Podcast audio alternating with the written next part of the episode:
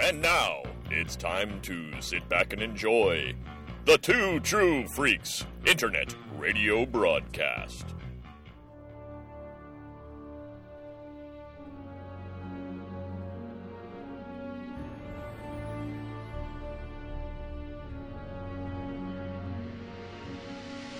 Just who the hell are you? He's James T. Kirk. Don't you read history?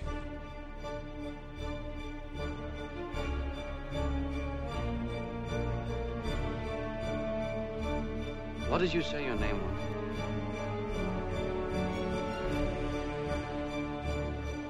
Captain Jean-Luc Picard of the USS Enterprise. Which one of you is the captain? Did we violate the treaty, Captain? Red alert! All hands, battle stations! This is Captain Kirk. Incorrect. Can we just get down to it, please? Prepare to attack. All hands battle stations.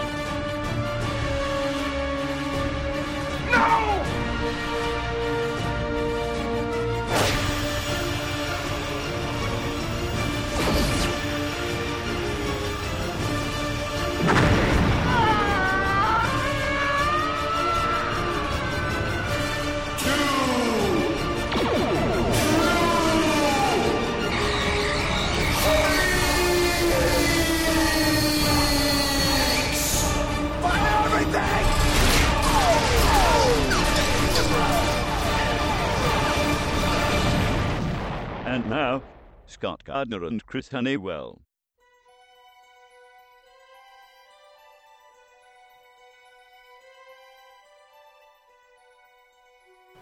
Hello and welcome to Star Trek Monthly Monday, the Next Generation edition, the 1701D D.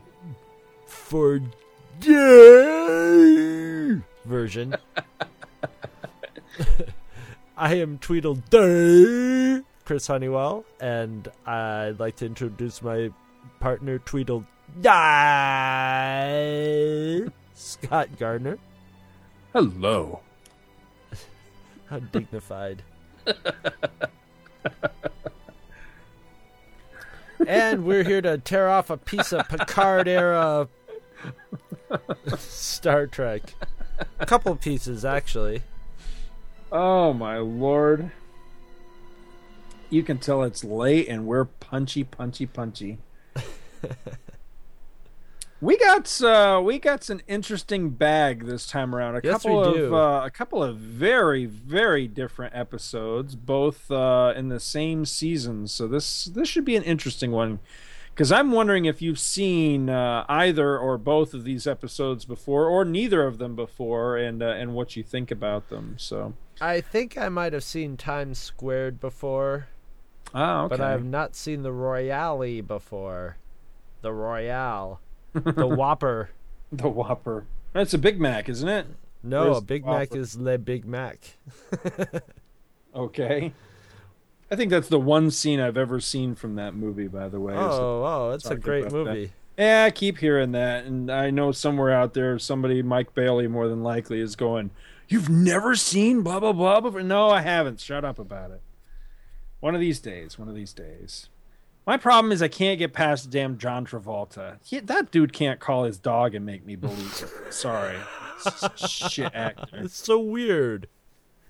But anyway, have we got any uh, preamble for this, or you would just want to dive straight into this uh, the synopses here?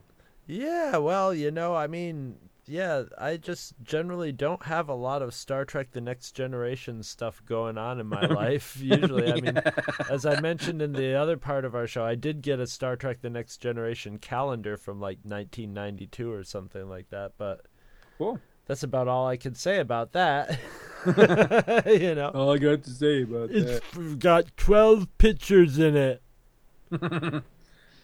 All right, so And they're not even cool like the old days when they were Stardate calendars. Remember that? They were the Stardate calendars and had the Stardate Oh, and the yeah. regular date on them. They don't even do that shit anymore, I don't think. Holy Lazy bastards. Next time on Star Trek The Next Generation. It Seems like we're trapped in here. Proceed with caution.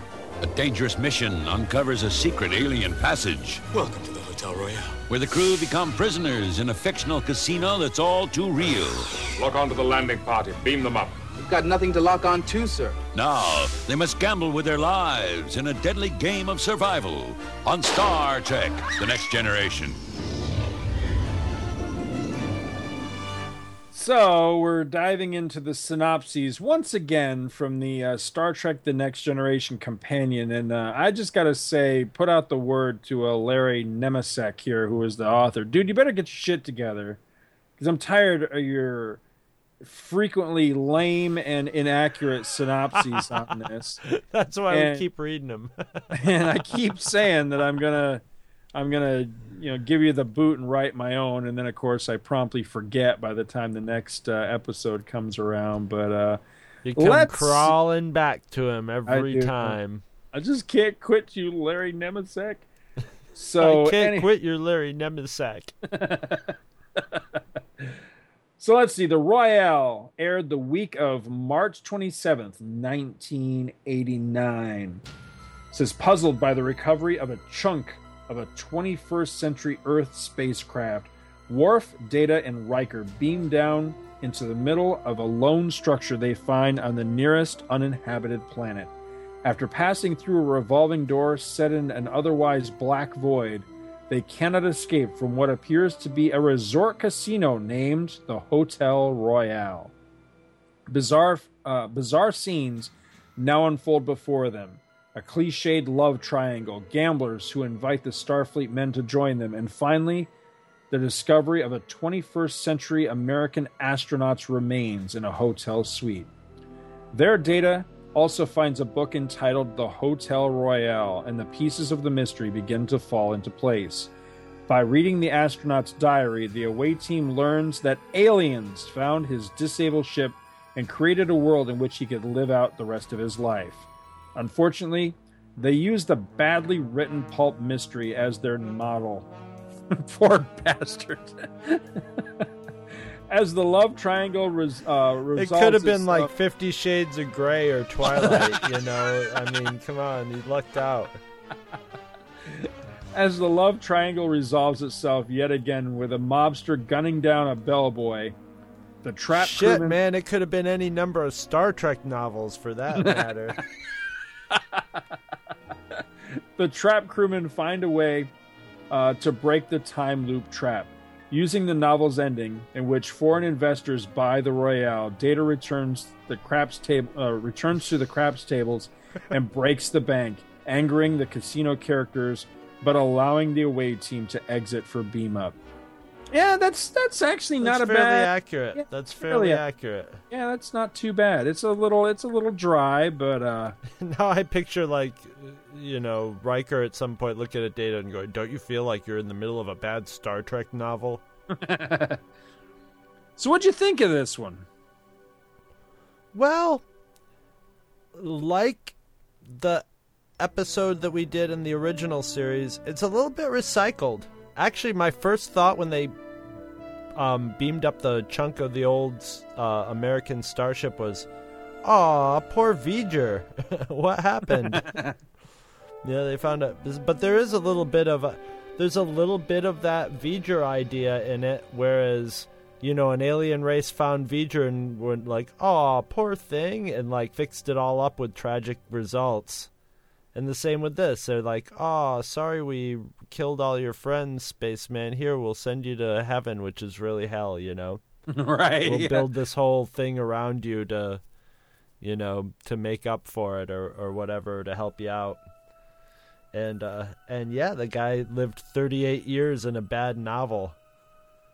I can't believe that you're the one that that that made the uh, the connection with with. And I never really made that connection, and you know you're you're right. It's uh, it's plain as day, and I never really thought about that. See, I always get uh, a vibe from this one from basically It's like all the holodeck stories too. It's like Well, a, yeah, it's an a lot like amalgam of the all the holodeck stories so far.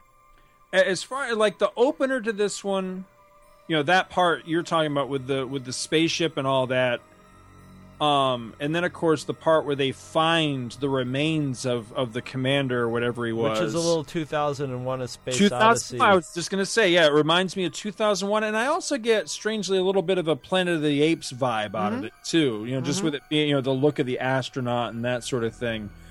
But more than anything, um, maybe it's a little more comedic than than an episode of the Twilight Zone would have been, but it still gives me a Twilight Zone feel. Well, The- the revolving doors were Yes. very Twilight Zone. yeah, I, I- I think the plot is very Twilight Zone in the fact of, you know, something's going on that you know is is bigger than them, and they've got to figure out what it is. I, I think the the basically the the plot and the thing with the alien, the world the alien created, and how they resolve all of it is very Twilight Zone. If it, if it had like a sinister twist ending to it, Mhm. it would have totally been an episode of the Twilight Zone. Well, Zone. I was half expecting like Jack Nicholson or a pair of like dead little girls to show up too. There was a little Overlook hotel to it too. Yeah.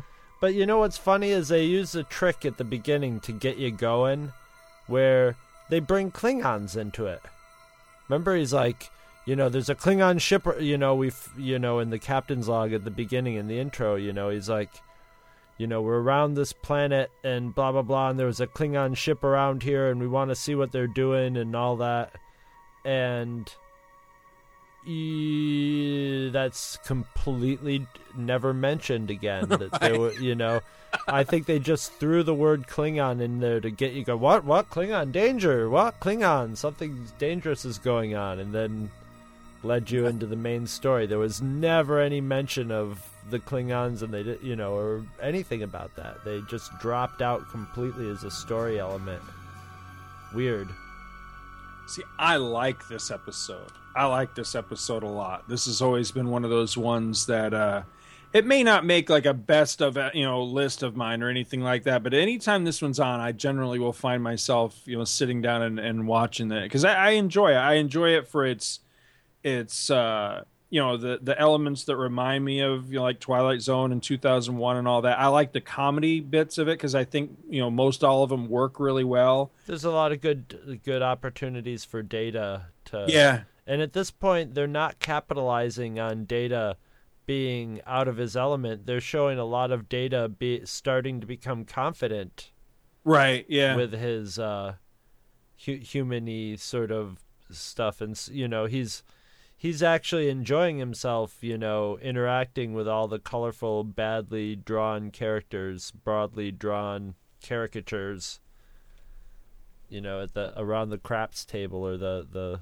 blackjack table I think one of the reasons, and this just this thought actually just occurred to me. One of the reasons I probably really like this one is you've got probably my three favorite characters are the characters that wind up down in the Royale. You know, because Mhm. you've got you know I love Riker. the three I- most interesting characters Yeah, he, he's my favorite. I like uh, I like Data when he's doing stuff like this. Mm-hmm. And Brent Spiner really gets to shine in this one. You know, the, the baby needs a or what is it? Baby needs a new pair of shoes. Yeah. I love that part.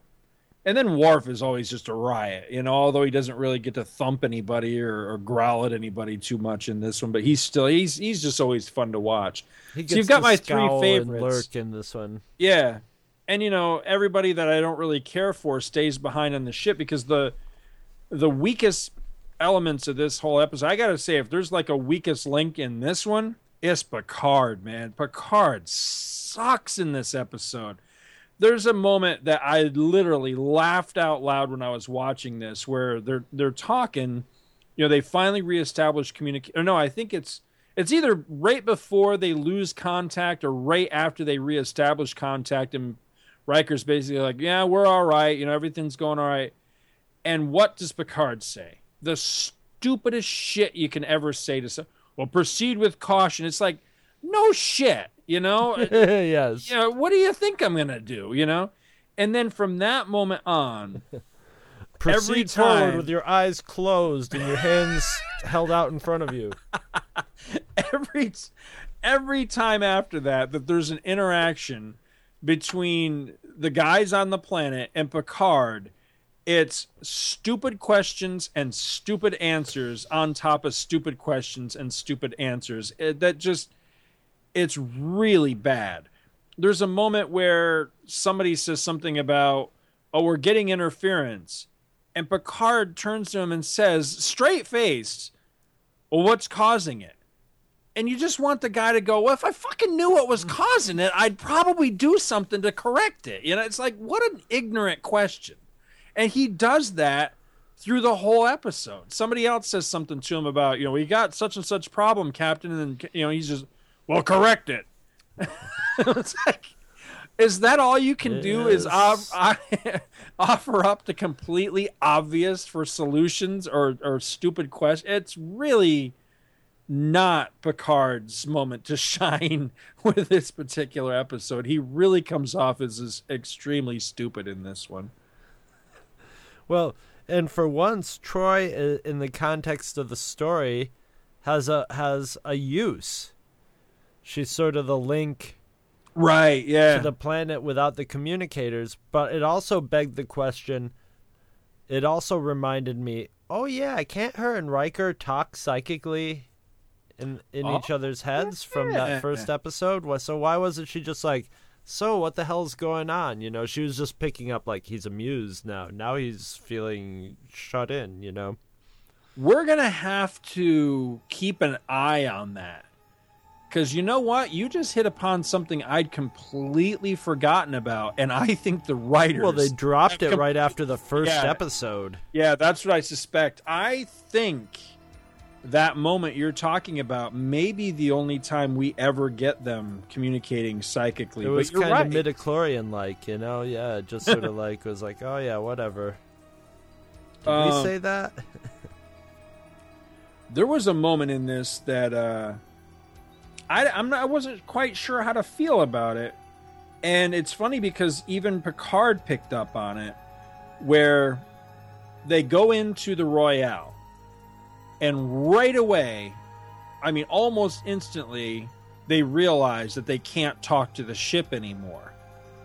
Now, the prudent thing to do, the thing that I would imagine is probably in the rule book, is you get the hell out of there. You turn right around. Yeah, you turn around and get the hell out and Data says something to Riker about it, and Riker's basically like, "Nah, you know, we're all right." This you is know? interesting. Yeah, let's look around for a few minutes. Well, they do that up on the bridge too. They, she, Picard goes, "You know, we lost communication. Why didn't they just go back to the the beam up point?" And she goes, right. "Well, I just I I sense that he's amused rather than." than alarmed and and Picard was like, "Oh, amused. Okay, you know." But there's there's a moment in there on the ship where someone says some I'm, I'm trying to remember who says what exactly, but it's basically it's brought up that you know Riker of all people would go back to the beam up point if he could, or you know go back to the point to reestablish communications if he could. And then they cut back to the planet, and and Riker's totally just goofing off so it really he's that, just assuming that they can go back out the door whenever they right. want. But it still kind of paints in that particular moment of the episode. It kind of paints Riker in a bad light because I, I mean I don't know what they were going for exactly. Were they trying to show his maverick side? Were they trying to show that he was confident?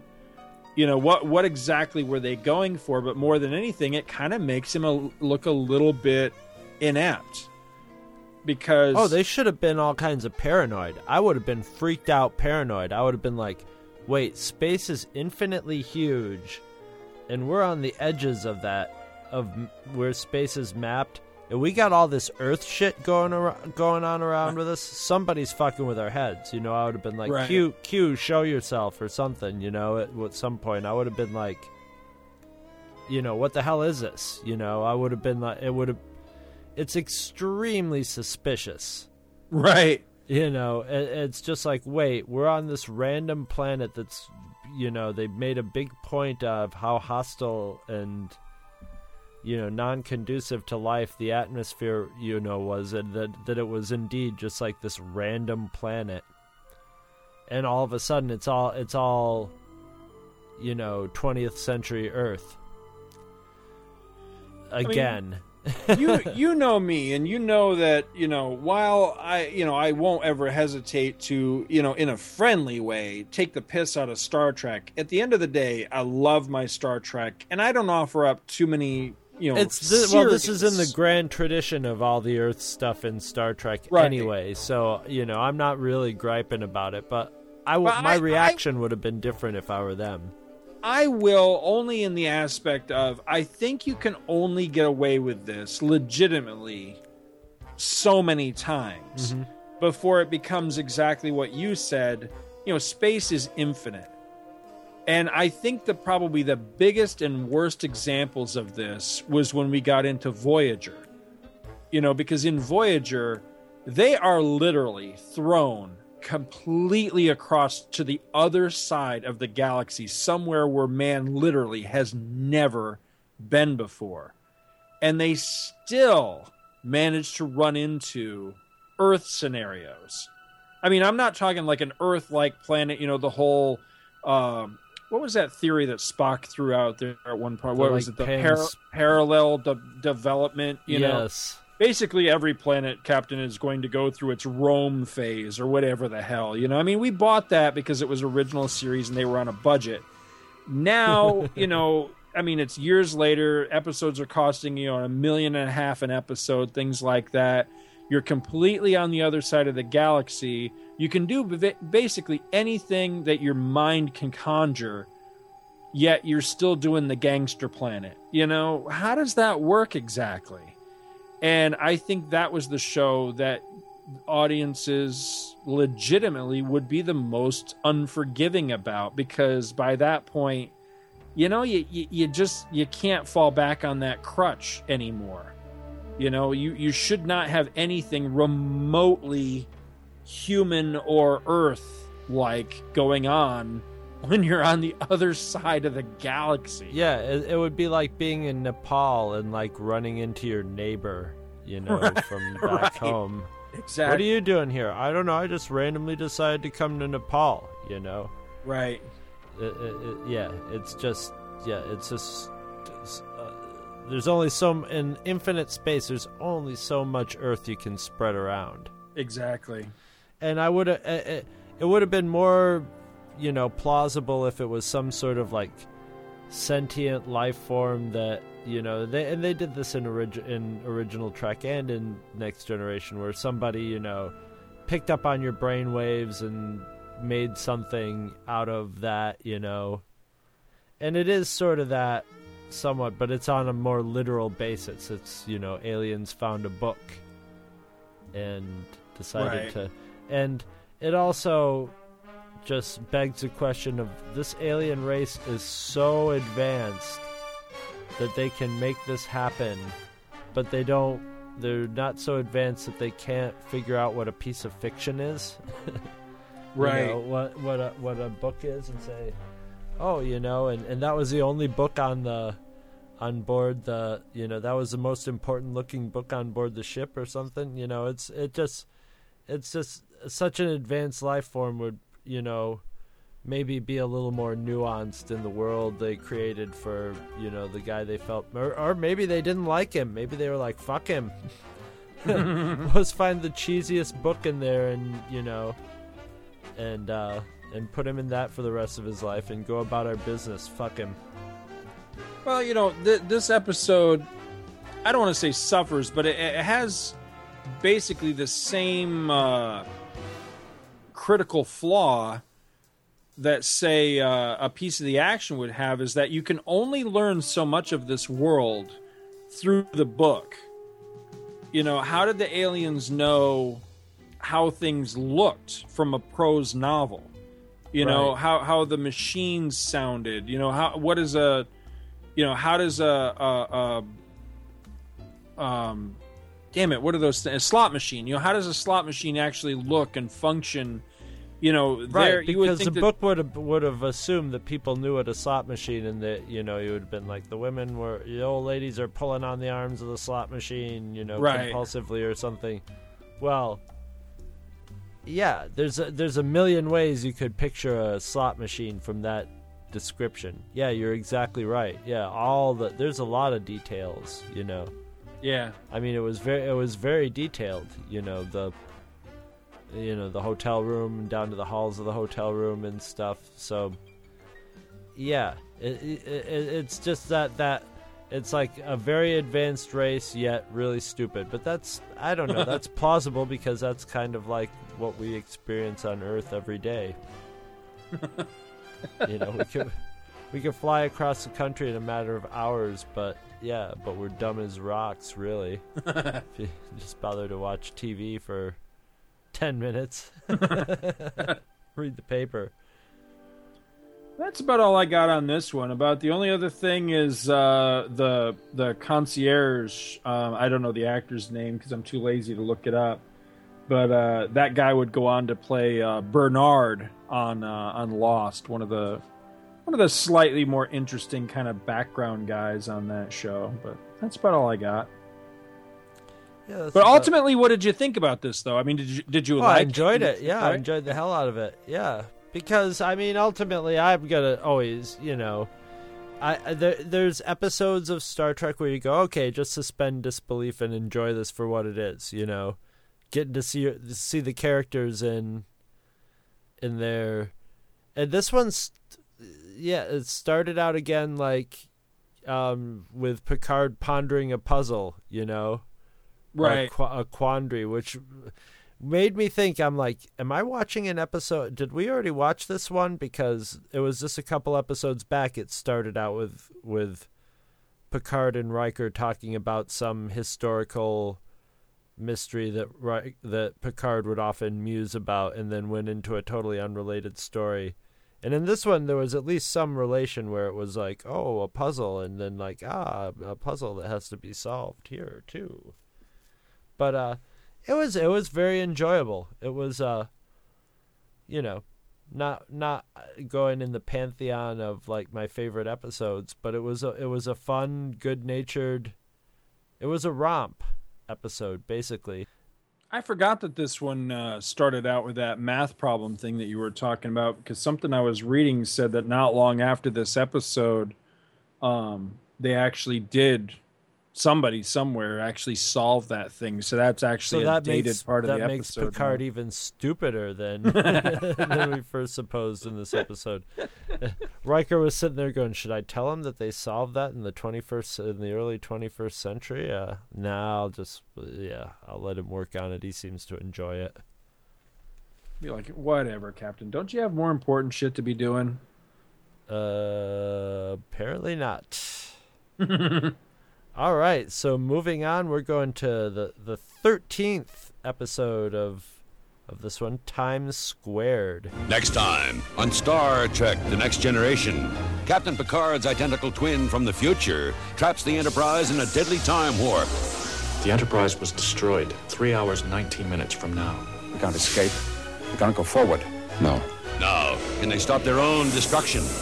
I can't hold it any longer. It's a desperate fight to escape total annihilation on Star Trek: The Next Generation. Hmm. Okay, so this one aired the week of uh, April 3rd, 1989. Let me see. This would have been about a week before what my 20 21st birthday. Wow. Whew, that was a long ass time ago. Big All big right. spread between that and the original series episode when you were what six months old. Six months old, yeah. Let me think. What would I have been doing right around the time of my 21st birthday? Uh, From, bre- I was from, from, the breast, from breastfeeding to old enough to drink. Uh, let's see. So in a batar, uh, yeah, batar, bizarre in a bizarre, bizarre, in a bizarre turn of events, Picard is confronted by his own double from six hours into the future. I'm Out of- Jean-Luc Picard. it would have been a better episode if that's the way they had gone with this. Out of phase and disoriented after being recovered from a shuttlecraft that has recorded Beaten the and sobbing. Uh, that has recorded the Enterprise's destruction in a vast energy whirlpool. The double Picard, dazed in a nightmare world, cannot communicate what happened. And the real time Picard. That's what they ought to call him all the time. Real time Picard. the real time Picard begins to fear that the ship will become trapped in a time loop. When the energy whirlpool, whirlpool appears on schedule and the Enterprise cannot escape, Picard almost becomes bogged down with indecision and second guessing. Energy bolts attacking Picard lead Troi to suggest it is he the whirlpool wants, but when his double tries to leave the ship, Picard decides his departure again will only perpetrate the cycle. After stopping himself, quote unquote himself, with a phaser stun. See, I don't think he phaser stuns Oh him. No, no, no. Yeah. Uh, he orders a full speed course directly into the vortex. After one more moment of self doubt, the double Picard, his craft, and the whirlpool all vanish, leaving Enterprise alone and on course, just as before. That's. I don't know what to think of that synopsis because parts of it I actually think make a little bit more sense out of an episode that I think doesn't make Doesn't a hell make of a lot a of hell of sense a lot of sense. Yeah. and then there's other parts of it that I'm like, I don't know. But uh, again, I'm curious. What did you think of this one? Well, I, I was making a joke that it was like the evil Jean Luc Picard, but it was more like Jean Luc Van Gelder than anything else. Again, a better story concept. I like that pitch better. Um, Um, I thought uh, this was kind of a yawner, to tell you the truth, because it was uh, sort of like it was almost about Jean Luc Picard trusting. Can he trust himself? You know, how much does he trust himself? I like, I like the little like at the beginning where the where they're reviewing what happened, and it's like, oh look. Look, Captain, the ship is about to blow up, and hey, you just happen to be in the shuttlecraft when that happens you know, and every and everybody's just sort of like, yeah, how convenient is that, Captain? You know, and he's and he's obviously kind of shaken by that, and like, I love the moment where they're kind of saying that. yeah, they're, all kind kinda going looking like, at him askance, going, "What the hell were you doing in this shuttlecraft while we all die?" hey, there's a scene where we all blow up, ha ha. And Hmm. Worf is the one that that goes, "Well, you would never do that. You would never leave the bridge of the ship in an emergency." And there's a moment Would where you, Picard's- asshole? where he goes, "Uh, "Well, yeah, well, yeah, absolutely, Mister. You are at you're you're dead right, Mister Worf." And I'm thinking, and he's like, "Yeah, great. Cover your ass, dude. Cover yeah, your ass." exactly.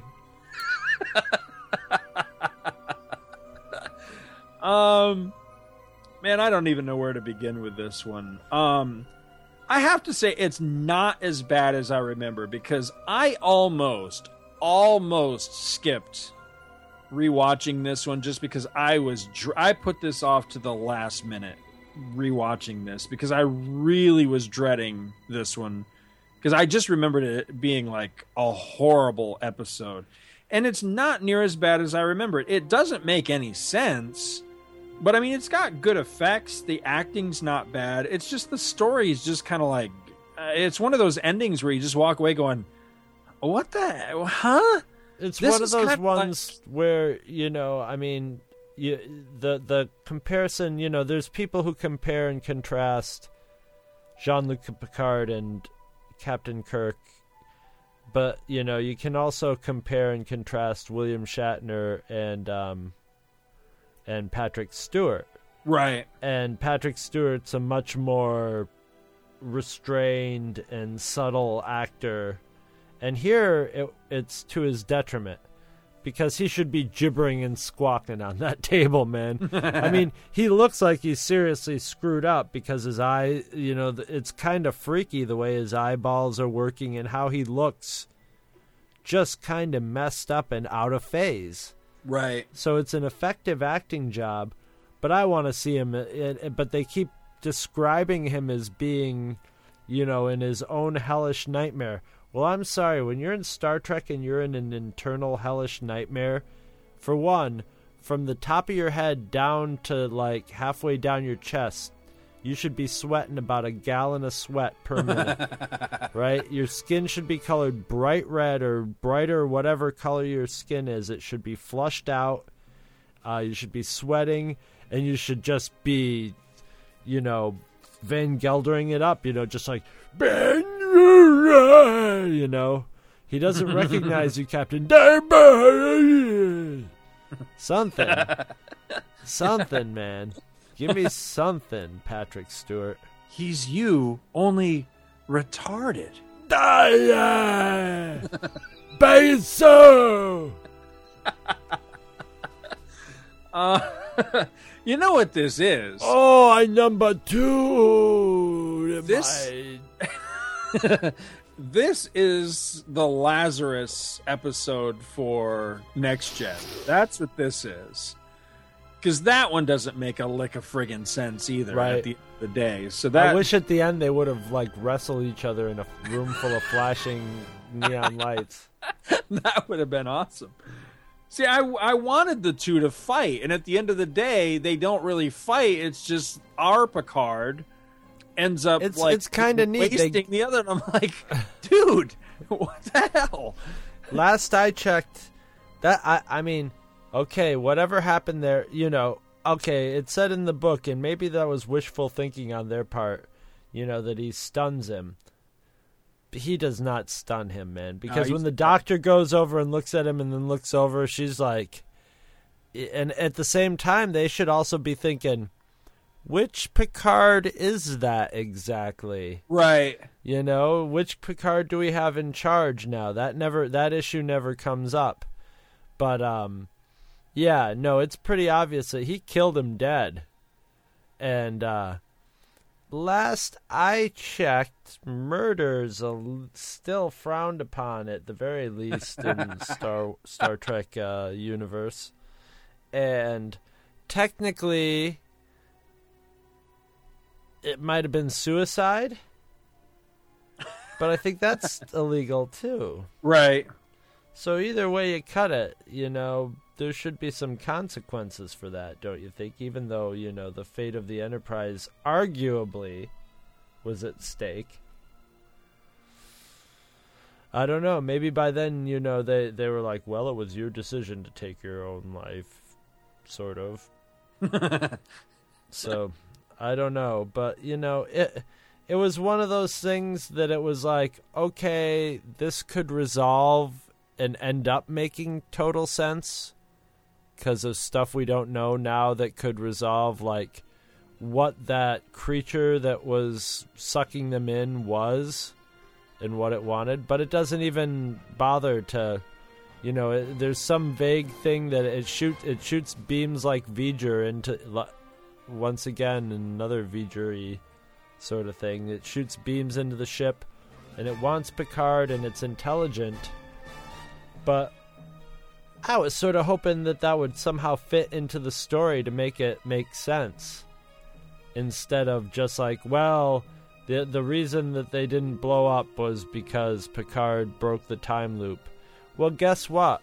That doesn't mean shit. If you break the time, you can break the time loop, and the Enterprise can still blow up. Right. Only the you know, only this time Picard will be in it.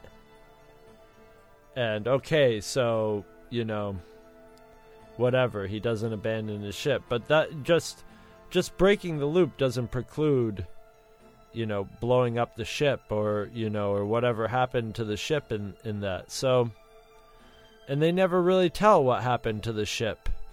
No, that's And the that's the worst part of it is that you know he goes, you know, rather than fight this thing, let's just give in and go straight to the center, and you know, and they do, and they snap out of it, and that's it. They just fly away, and it's like, okay, what was the beam thing about? What did the thing Right. want Picard for? What the hell was this episode about? And you Some- don't get something could happen to make make it all make sense. And sometimes it's good to not have ma- things make sense and just be like, all right, but but not in this case because in this case it was make it, made sense to them in the in the universe in the story in the context of all of it. They figured out, you know, Picard figured out what was going on and figured out a way to correct it. But they don't communicate to us what how you know it or if they did they didn't do it very effectively so so either that or just we're too dense to pick it up. But I don't know. We've been picking up on everything else up to this point. So they, so with this kind of story, they sort of it sort of moves towards the explanation being an integral part of it to unlocking the the the puzzle. Like you couldn't have gotten away with the last episode, the Royale, without the explanation was the whole thing. That was the Right. Twilight Zone twist to it. Was like, oh, this is just a tribute to an old astronaut, you know. Right. And uh and I'm surprised they didn't take his body out and give him a, a proper burial or whatever. That's a good point. Yeah. Um, but you know, and this one was like that one. It needed something at the end that locked it all together. You know, like something like uh, if you want to pull a time travel movie that was sort of like that, like Twelve Monkeys. You know, or or almost any any time travel movie. I you think know, what it needs is just- being any good. The name of the episode was Times Squared, which always makes me think of that episode of the Hulk. So I think the way that they should have ended this episode was with the Hulk running down Times Square at the end of it. I think that that would have been the perfect. I mean, it's already a kind of like a what the hell episode. So why not throw that in to really leave you guessing what the hell that was all about? But um, I think the problem with this one is that, uh, according to the compendium here, I was just looking. Originally, this was supposed to somehow segue into um, Q Who, which was the first um, Borg episode, but also you know it was another Q episode. I so I think ultimately it was supposed to have something to do with Q. Maybe Q was the thing at the center of the whirlpool. So with that little tidbit of knowledge, it kind of makes me wonder if maybe this one simply suffers from a rewrite that took away the original Uh-huh. ending and they just never really replaced it with anything. You know what I mean? Instead of flying into the center of the whirlpool and then, you know, encountering Q and going into a whole nother episode, they fly into it, they get out of the anomaly, they fly on, and you're just left with what we're left with, going, what, huh? Uh-huh. The hell was that all about? So, but it's interesting that you know they they went in a different direction with the end of the episode, with it not going into something else, because the the beginning of this episode actually sets something up too, because you can definitely feel a little bit of uh, of uh, world building going on here at the beginning of this one because there's the whole foreshadowing where Riker's talking about his father and all that. Right, and that's going to pay off next episode because the very next episode is the one where uh, where Riker's father comes on the ship and all that. Although uh, there's going to be a weird little continuity thing that I'll point out next time around regarding um, the Doctor. That there was an opportunity here for her to reveal something that is just totally not touched upon, yet it's actually a big plot element in the next episode. And it just it's always one of those little head scratchers for me. It's like, why didn't she mention that last time? But That we'll little get- scene was weird. I thought Riker was acting, you know, just sort of dropping it. uh, You know, it's not unlike him to just sort of drop his story like that, exposition. What? right, yeah. That's that's because he's is sort of like, hey, here's the story of my life. You know, Right. His whole life is like he's, you know, he's very Kirk-like. He's writing a story as he goes along. But the whole weird thing with the eggs being crappy or bad, either bad or like the kind of eggs that he got were it was almost like he was not upset by that at all. It seemed like he was kind of bemused that he just served crappy food. Maybe he's poisoning friends. all of them or And something. yeah, as a cook, as a cook, that's like mortifying. Is like if you if all of a sudden everybody's biting into your food and going like, you know, instead of like, mm, this is good. well, Worf liked them. Worf liked him, but he's you know he's Worf, man. He'd probably eat like the fucking ass out of a rotten, you know, out of a dead dog by the side of the road. And Now I got a happy. question for you. You're a chef, right? yeah, Did that look like any friggin' omelet you've ever seen? that looked like the shit. You, what they don't have Teflon in the future? Those look like scrambled eggs to me, not an omelet. Those are the uh, a that was definitely not an omelet. That and b it was really shitty scrambled eggs that were getting burned onto the bottom of a hot plate. You know, and he's like, "Here, he, he- yeah, it was." uh And and uh, they're like, "Ooh, look, a practiced hand." And it- just like, uh, yeah. At that point, it looked like he was making crepes. He looked like he was putting yeah. batter on a on a thing, and then he just starts like mixing it up on yeah. An omelet's done in a round pan that's greased all up, so it slides. You you know you let it sort of sit there, and you sort of flip it over onto into its signature taco shape when it starts, when it's still a little runny, you know, and you sort of finish it off from there. But yeah, no, he was making like r- like bachelor style, you know, scrambled eggs, you know. Yeah. and it just you know, just the way he was sort of bemused and and and like laughing is every and he, and he makes some crack like, "Oh, it's, you know, you have to have good ingredients, you know, you could be a good cook, but yeah, it's, you know, the ingredients that you start with that that count or something." Which doesn't really have anything to do with uh, you know, you you'd think that would be foreshadowing for something that was going to happen in the episode or something, but it doesn't Right. really. And it, it sort I don't of know. I was left feeling pretty scrambled by the end of this one. yeah, I guess. I guess it was sort of a description of uh, Jean-Luc Van Gelder's brain, but you know, it was sort of like a weak version of the you know the poker game, Right, From yeah. a few, few from a few months back. So, yeah. All in all, not a very strong episode. And it's funny, I was just like you. I, I, I didn't have any. I had no idea whether it was good or bad, but I watched it. Like I literally finished watching it like ten minutes before we got on the phone. Uh, like eating my dinner. Like, all right, I gotta get through this one because I watched about the first half of it, and I was like, ah, it, it doesn't seem like it's going anywhere, and it didn't. and it had a little bit of rehash to it. You know, there was already that time loop one with data, with two datas. You know, There's this idea is revisited again, believe it or not, and uh, explored in far better Oh, ways, is this the one with- ways. Is this Huh? the one with like there's a whole bunch of enterprises all pop up? Oh, I forgot about that one. Yeah, there's that one. The one I was thinking of is an episode called uh, Cause and Effect, where the Enterprise just keeps blowing up. Like every single commercial break in that episode, I've seen that the one. Enterprise yes. is, is being destroyed. That's a great episode. In in essence, exploring basically the same thing here. We're stuck in a loop. How the hell do we get out of it? We know we're in it. We don't know how to get out of it. Yeah. That's a really good episode.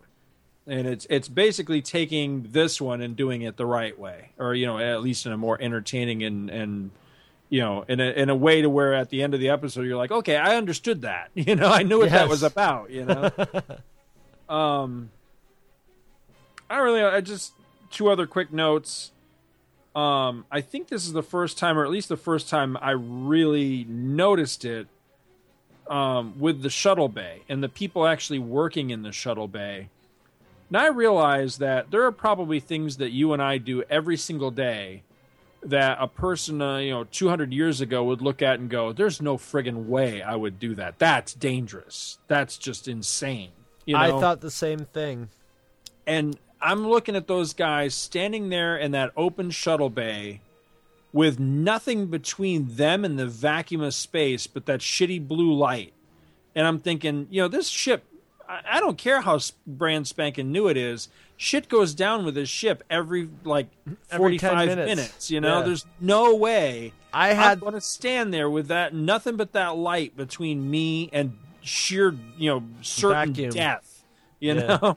no I- way. I had I had this picture of like okay they're pulling in the the the ship and okay you have your your your you know your beam there that keeps space out and keeps your atmosphere in and then you know somehow either you pull the the shuttlecraft in and so you could have people still on I I because I think in the original Star Trek they just cleared the shuttlecraft bay Yes, yeah. and brought and brought it in and then put some atmosphere back in there and you could go back out but uh In this one, they keep some sort of you know beam that surrounds the ship. But I was thinking, what if just one little part of that failed and there was a hole there? And I was picturing the people like going wah and getting sucked up into the little Right. hole, and then just watching basically like a stream of of you know basically like getting their inside sucked out through a little hole into space and just becoming like a, a a Slurpee in space. and you know, just because of some little glitch in it, you know. So yeah, yeah, that would be a shitty job. I th- I was thinking similar things, like yeah, Yeah, there's no way. No, you couldn't pay me enough to do that. And uh, probably the biggest and most obvious, like, okay, come on moment for me in this whole one is O'Brien. Now, I like Colm Meaney. I like, you know, the character of O'Brien that he plays in this one. But there's a moment at the very end of the episode where the doctor comes to the shuttle bay. Basically, she's there to pronounce the other Picard dead. What the hell is O'Brien doing there? Nobody called him. The captain or somebody had already cleared the hangar bay, so there was no order to, like, all right, reman your station or anything. He's a friggin' transporter chief. He has no cause to be there. he was Yeah. there to be a reaction shot when He- she sees the dead body. It was that, and also he's the sole witness when Picard and the shuttle disappear. Oh, So he was there simply to see that and report back to the bridge about it. Like, oh yeah, Yes. by, by the by the way, Captain, uh, the other Picard disappeared. Without him, nobody would have seen it. But uh, come on, it's it's so obvious. I mean, it's they made no attempt to explain. Yeah, they just didn't want to pay another extra to be, you know, Ensign Jagoff to stand there Right. and it's it was i mean i watched that and was just like wow really uh, this this is what you're gonna go with okay because it is it's so obvious that he's just there you know for for no discernible reason whatsoever but i don't know star trek gets away with this sort of thing a lot i think it's TV. You gotta economize, you know. right And hey, uh, you know, we've wanted to see more of O'Brien anyway, so there you go. This is true. But that's all I got. What you got? Anything else on these? Not really. Um, I uh, huh? yeah, a, a kind of rehashy couple of of episodes. One that worked and one that really didn't. right. But I will say that you know, again, I, I thought the effects were really good. That whir- whirlpool thing that opens up under the Enterprise is actually pretty neat. Yes. Uh, it was a pretty good special effect. Uh, when it was outside, when it actually got pulled inside, and then it looked like it was flying through, you know, the the tunnel from Polter, you know, the cotton candy tunnel. Right, right. Guys, that looked kind of shit. But when it was outside, it looked actually pretty cool. That was that, I like that part of it because it, it looked like it was being flushed down the toilet. Essentially. Yes, it did. Um, next time around, I am really excited for next time because we've got two really solid, solid episodes. And then even the episode beyond that, but I'll get to that in a moment. But next time around, we've got the Icarus Factor. I don't know if you've ever seen this one. I love this episode. It's uh, it's definitely one of my favorites. Um, Riker's dad comes on the Enterprise, and uh, they don't get along so great. That's a really solid episode. And the other one, I haven't seen it in a long time. I'm hoping that it still holds up. But the last time I saw it, uh, I enjoyed it a whole lot. Although I will have a giant nitpick if that you know if that's not a complete uh, contradiction of terms. I have huge, huge, huge issues with the basic premise of this episode, but regardless, I still enjoy the episode. It's called Pen Pals, and uh, I don't know if I should tease what it's about or not, so I'll just leave that alone. But those are the two episodes we'll be doing: uh, Icarus Factor and Pen Pals.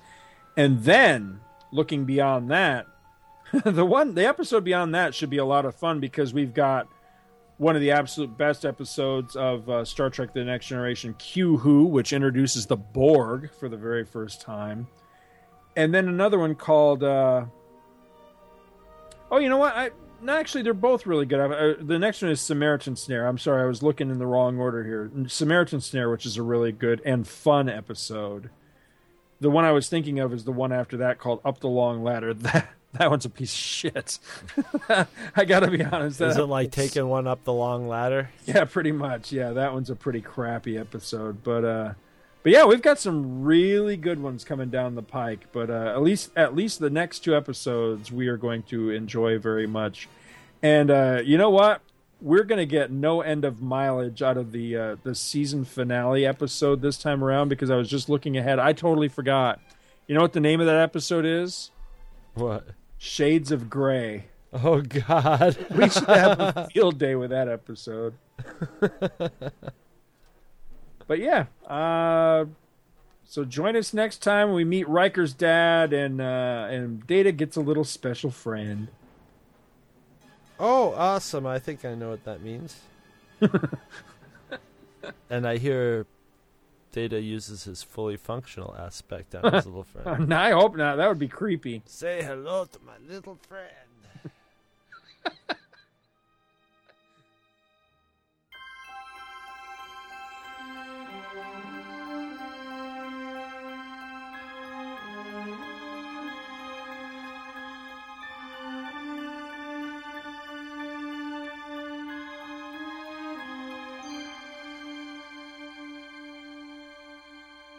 Do you ever find yourself going to Amazon.com and uh, buying some record or movie or some stupid thing that Two True Freaks have been talking about so that you can catch up on it or you've been reminded of it or something? Well, now, how about this? Instead of going to Amazon.com, go to twotruefreaks.libsyn.com and follow our link to Amazon.com. When you do that, if you buy something over at Amazon, we get a little cut out of it which is awesome because we love money and it won't cost you a thing.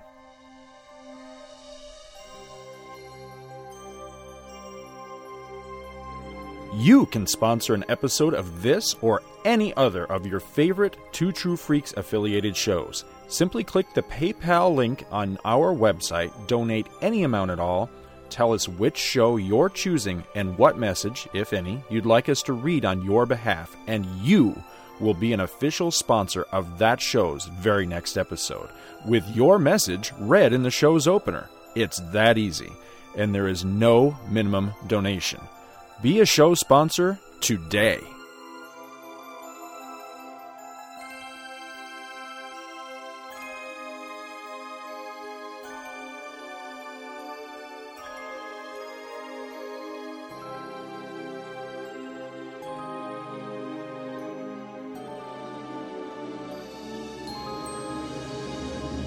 Visit our website at twotruefreaks.libsyn.com.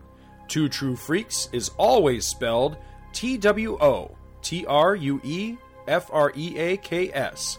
Libsyn is spelled L I B S Y N. You can email Two True Freaks directly at twotruefreaks at gmail.com.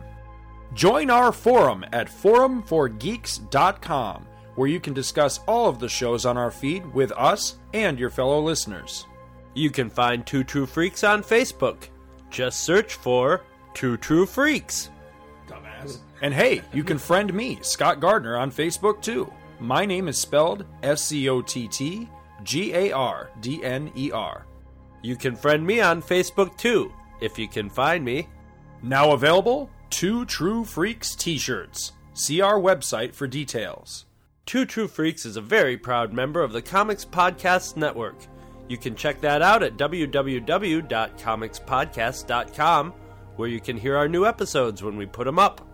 We are also members of the League of Comic Book Podcasts. For more information, visit comicbooknoise.com/league.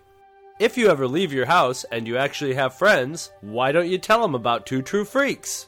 Thanks for listening. And join us every Monday for new episodes of Two, Two True, True, Freaks.